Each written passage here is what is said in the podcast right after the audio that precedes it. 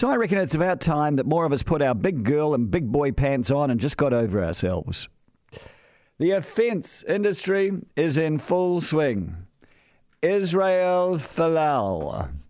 Who cares what a buff-head rugby player thinks will happen to gays? Raelene Castle, who runs Australian Rugby, did. I suppose that's her right. But it's not her right to try and force Israel to change his worldview. So Alan Jones came out today, Leighton talked about this, and he talked about freedom of speech being under threat, and he's not wrong.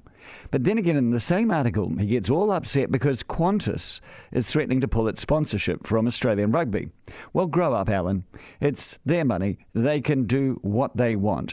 You can't protect Folau's freedom and then attack Qantas's. Then there was the gold medal winner Sam Gaze, who took offence that silver medal winning mate Anton Cooper didn't wait for him to pump his tyre up. Now, I actually thought it was hilarious, not offensive, and I understood that a hyped up man boy at the end of his race was letting his adrenaline get to him. So what, he flipped the bird. So what, he got all uptight. Whatever, he won. But the world piled in, and people called him our most ungracious winner ever. Sam then apologised.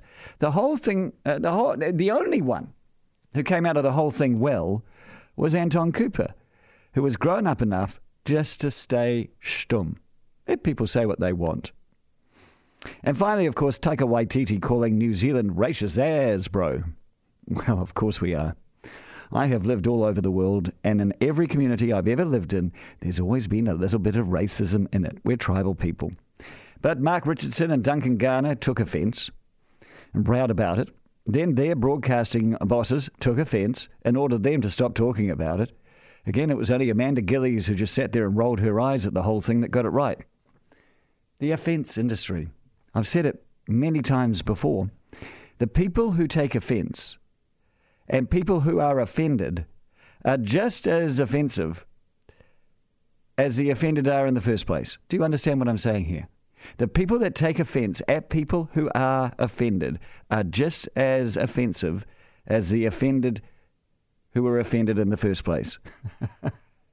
it's like we've all become snowflakes. All of us. Lefties, righties, liberals, conservative. I'll tell you one thing.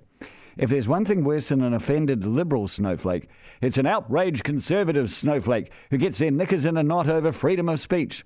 Because what they're really saying is, I'm free to speak, but I really wish you weren't.